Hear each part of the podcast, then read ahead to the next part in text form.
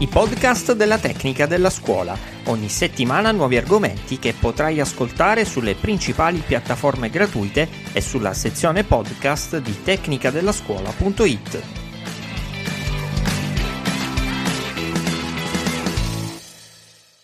Numero più, numero meno, sono più di millecinquecentosessantuno le pubblicazioni scientifiche che trattano il tema del rapporto tra memoria e apprendimento. A queste dobbiamo aggiungere un ulteriore vasto campione se pensiamo a tutti gli articoli divulgativi. Ma quali sono gli argomenti coinvolti in questo affascinante tema? Sono Matteo Borri, ricercatore e docente di etica di intelligenza artificiale presso l'Ateneo Telematico I U L. La storia della memoria si intreccia da molti secoli con quella delle arti della memoria e le mnemotecniche portano con sé una questione rimasta a lungo implicita ma sempre attuale. Come riusciamo a registrare e richiamare alla mente quello che ci è accaduto? Come è possibile decidere di voler salvare qualcosa nei nostri ricordi e ritrovarlo quando ci serve? Dai Greci a Cicerone, dal Quintiliano alla didattica moderna, la memoria è sempre stato un fenomeno della nostra mente che agisce indipendentemente da noi e che al contempo può essere da noi allenato. Se Paolo Rossi sosteneva di essersi trovato di fronte a un continente quando si addentrò nello studio delle arti della memoria, credo che oggi possiamo sostenere di trovarci piuttosto di fronte a un arcipelago, dove diverse discipline aggregano specifici campi del sapere attorno alle loro conoscenze. Si parla così di memorie e non più di memoria, e si distinguono molte aree tematiche che si sono evolute in modo esponenziale a partire dalla seconda metà del secolo scorso. I primi studi sulla memoria si concentravano sull'identificazione di diverse tipologie di memoria e sulle loro caratteristiche. Gli psicologi hanno poi studiato le modalità di immagazzinamento e recupero delle informazioni nella memoria a lungo termine. La comprensione poi di come le emozioni influenzano l'apprendimento e la memoria è diventata un focus significativo della ricerca, che ancora oggi apporta nuove informazioni rispetto a come elaboriamo e immagazziniamo ciò che ci arriva dal mondo esterno. Si parla correntemente di memoria di lavoro e forse da questo nodo possiamo approfondire il rapporto tra memoria e apprendimento. La memoria di lavoro è un sistema cognitivo che consente di mantenere temporaneamente e manipolare attivamente le informazioni necessarie per svolgere compiti complessi come ad esempio il problem solving, la comprensione del linguaggio o, appunto, l'apprendimento.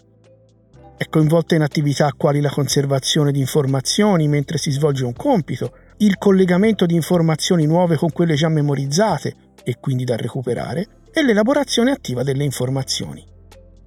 La memoria di lavoro, a sua volta, è costituita da componenti precise, tra cui la memoria a breve termine, che ci permette di conservare temporaneamente le informazioni mentre svolgiamo compiti cognitivi. Il controllo esecutivo, che gestisce l'elaborazione delle informazioni e le attività cognitive. Il buffer di lavoro visuo-spaziale, funzione questa che permette di conservare le informazioni visive e spaziali necessarie per svolgere compiti specifici. E il buffer fonologico, che conserva le informazioni uditive e verbali. Questa forma di memoria è essenziale per svolgere attività quotidiane come seguire istruzioni, risolvere problemi matematici complessi, prendere decisioni o apprendere nuove informazioni. La capacità e l'efficienza della memoria di lavoro possono variare tra gli individui e possono essere influenzate da fattori come età, esperienza o salute mentale. Se consideriamo poi l'apporto delle neuroscienze cognitive allo studio della memoria, vediamo che l'avanzamento delle tecnologie di imaging cerebrale ha permesso di studiare i correlati neurali della memoria e dell'apprendimento. La ricerca si è concentrata in particolare sui meccanismi che sottendono la plasticità sinaptica, cioè quella capacità del cervello di cambiare e adattarsi attraverso l'apprendimento. La ricerca si è inoltre concentrata sulle applicazioni pratiche delle scoperte, ad esempio nello sviluppo di strategie educative e interventi per migliorare la memoria e l'apprendimento in contesti specifici. Da qui, appunto, la riflessione di oggi. La memoria è uno strumento fondamentale per l'apprendimento e dunque per la pedagogia. L'essere umano è in grado di immagazzinare, conservare e recuperare informazioni, un processo che ha un ruolo chiave nell'apprendimento, appunto. E le ricerche sulla memoria hanno avuto un impatto significativo proprio su come capiamo e facilitiamo questo processo. Una delle scoperte fondamentali ci dice che la memoria non è un deposito statico di informazioni, ma un processo dinamico e interattivo, e ciò ha portato a un cambiamento nella pedagogia, da un approccio basato sulla memorizzazione a uno basato sulla comprensione e sull'applicazione delle conoscenze. Facciamo alcuni esempi. Le ricerche sulla memoria di lavoro, cioè la capacità di mantenere, ripetiamolo, e manipolare le informazioni a breve termine, hanno influenzato il modo in cui presentiamo le informazioni agli studenti. Invece di sovraccaricarli con troppe informazioni contemporaneamente, le tecniche di insegnamento moderne cercano di presentare le informazioni in piccole porzioni gestibili. Inoltre, le ricerche sulla memoria a lungo termine hanno influenzato il modo in cui strutturiamo le lezioni e i corsi. Si è infatti scoperto che la pratica distribuita, cioè lo spazio e il calcolo dello spazio tra le singole sessioni di studio, è più efficace per la memorizzazione a lungo termine rispetto alla pratica massiva, cioè lo studio intensivo. Infine, le ricerche sulla memoria hanno anche influenzato l'approccio alla valutazione stessa dell'apprendimento. Si è scoperto infatti che i test di recupero, le pratiche di richiamare attivamente le informazioni dalla memoria, sono un modo efficace non solo per misurare l'apprendimento, ma anche per migliorarlo.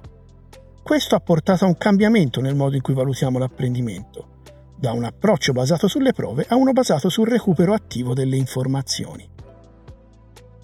Tutte queste tappe rappresentano però solo alcuni dei numerosi sviluppi e ambiti di ricerca nel campo della memoria e dell'apprendimento, ma evidenziano intanto l'ampia varietà di argomenti e di approcci che caratterizzano questo campo di studio ancora da approfondire.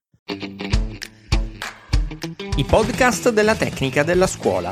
Ogni settimana nuovi argomenti che potrai ascoltare sulle principali piattaforme gratuite e sulla sezione podcast di tecnica della scuola punto it.